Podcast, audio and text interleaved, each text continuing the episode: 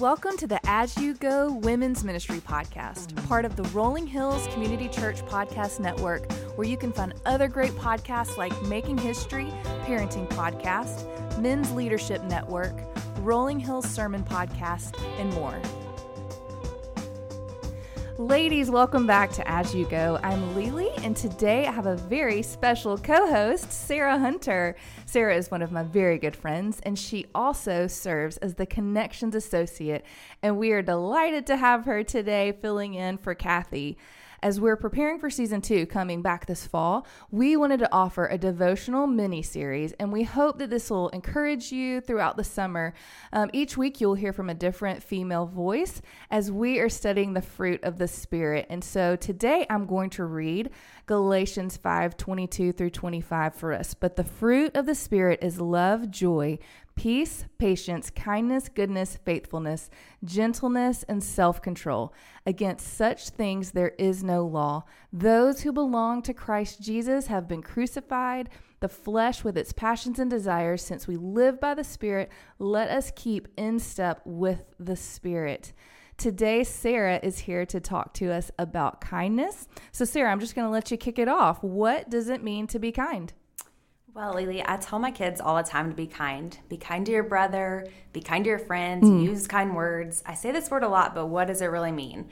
Dictionary.com, because who uses Webster's anymore, defines kindness as the quality of being friendly, generous, and considerate. When I think in terms of this definition, I can think of specific times when people have shown me kindness. I think of the friendly checkout woman at Sprouts who offers a warm greeting to everyone in her lane and passes out a wooden heart to each customer so they will feel loved. When I think of the word generous, I think of my dad who generously mowed my lawn for months without us asking him to when my husband was recovering from multiple surgeries. Oh, that's so sweet. I know, it was really kind. And when I think of considerate, I think of my friends who came over, brought food, and just hung out with me after my mom died, putting my needs above their to do list, which you were one of those, Lele. So it was so kind. Well, so what? Okay, those are all great practical, like just things that anybody in this world, whether they're in Christ or not, that's how they would display kindness. But what does the Bible specifically say about kindness? Great question. Um, Jesus was constantly demonstrating kindness throughout his time on earth. He loved people despite all of their shortfalls. He was kind to tax collectors, lepers, you know, the ones who most people thought didn't deserve kindness. In Colossians, Paul says, Therefore, as God's chosen people, holy and dearly loved, clothe yourselves with compassion, kindness, humility, gentleness, and patience. But how do I clothe myself in kindness? What does that really mean? A lot of times it's really easy for me to be outwardly kind. As a true Southerner, I can smile, wave, and be friendly to people mm. I see. It's not hard for me to let someone else go in front of me in line or shoot an encouraging text to someone going through a difficult time. These things come fairly naturally to me. I could go on and on about how easy it is to be outwardly kind but I think you get the picture. I think the true test comes down to kindness in my heart. To be completely honest, I struggle with my thoughts being kind. Mm-hmm. Judgment, jealousy, contempt, other negative thoughts just have a way of dominating space in my head. I know these thoughts are not from God, so how do I rid myself of these thoughts and clothe myself and my thoughts in kindness? In 2 Corinthians, Paul tells us to take these thoughts captive and make it obedient to Christ. For me, this means recognizing my unkind thoughts, identifying that thought as soon as it pops in my head, and distinguishing it as something that will drag me down instead of lifting me and others up. Once I recognize that thought is negative, I can then replace it with scripture.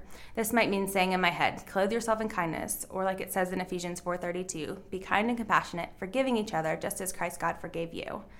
Um, I know that's easier said than done yeah. sometimes. Um, but additionally to taking every thought captive, we can pray about it, um, constantly praying and asking God to change our thoughts and show us opportunities to show kindness to others, and He will. I've been the recipient of acts of kindness that God laid on other people's hearts, and boy, does that feel good. Um, it feels good to know that someone just felt called to do something kind mm-hmm. for you. Um, it just makes it so personal. Um, and then as we read our Bible, study God's word, we become more like Christ. And in turn, Christ's kindness, along with the other fruit of the Spirit, live in us and flow out of us. I can tell a big difference in my kind thoughts and actions, or lack thereof, based on how much time I've been meditating on God's word and praying.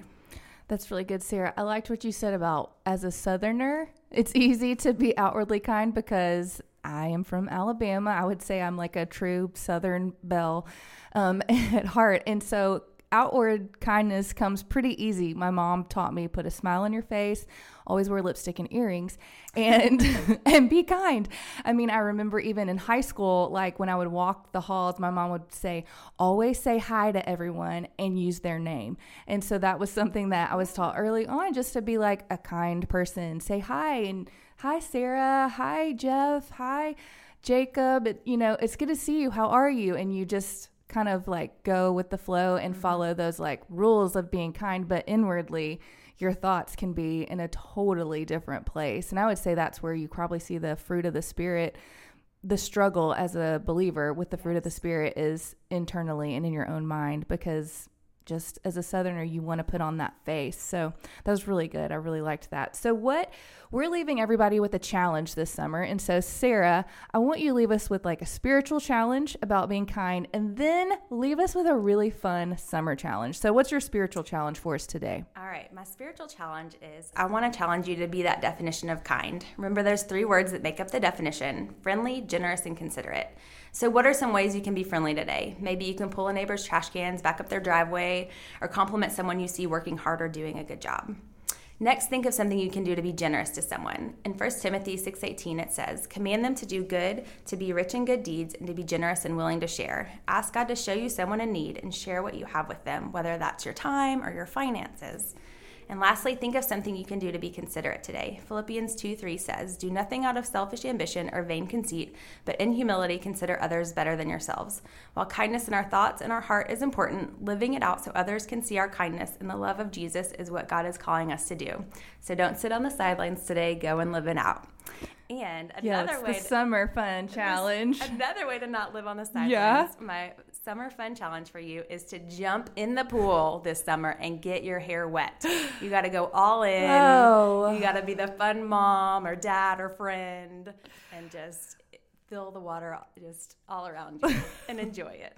That's a good summer challenge, especially for me. Eric is the one that jumps in the pool and plays with the kids, and I sit on the side or I put my feet in. And my kids have been like, Mom, get in the pool, get in the pool. And I'm like, I just, I don't want to get my hair wet. That's literally what I say to them.